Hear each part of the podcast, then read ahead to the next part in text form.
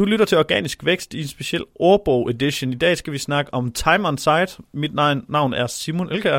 Og jeg hedder Jesper Nørskov Jensen. Og hvis man oversætter time on site, så bliver det tid på siden. Og så har man næsten allerede øh, fået givet svar der, hvis man var ualmindeligt dårlig til engelsk og ikke selv kunne, kunne oversætte det. Det refererer nemlig til, hvor lang tid man opholder sig på en øh, landingsside.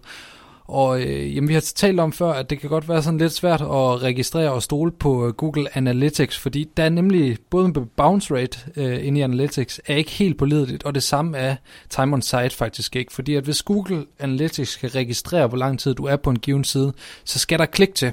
Mm. Det er ikke nok, du bare lander på siden, og så på et tidspunkt taster en ny URL, eller hopper tilbage i uh, serpen, så registrerer Google ikke, hvor lang tid du har været på siden.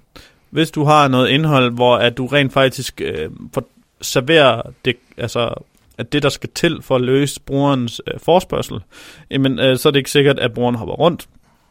Der findes nogle måder, hvor du kan måle time on site på, ved at for eksempelvis lave et andet JavaScript, der er hvert 10 sekund, eller hvert et eller andet x antal sekunder, øh, hugger noget, en script ind i Analytics, og på den måde ligesom hele tiden updater, hvor lang tid du er på siden.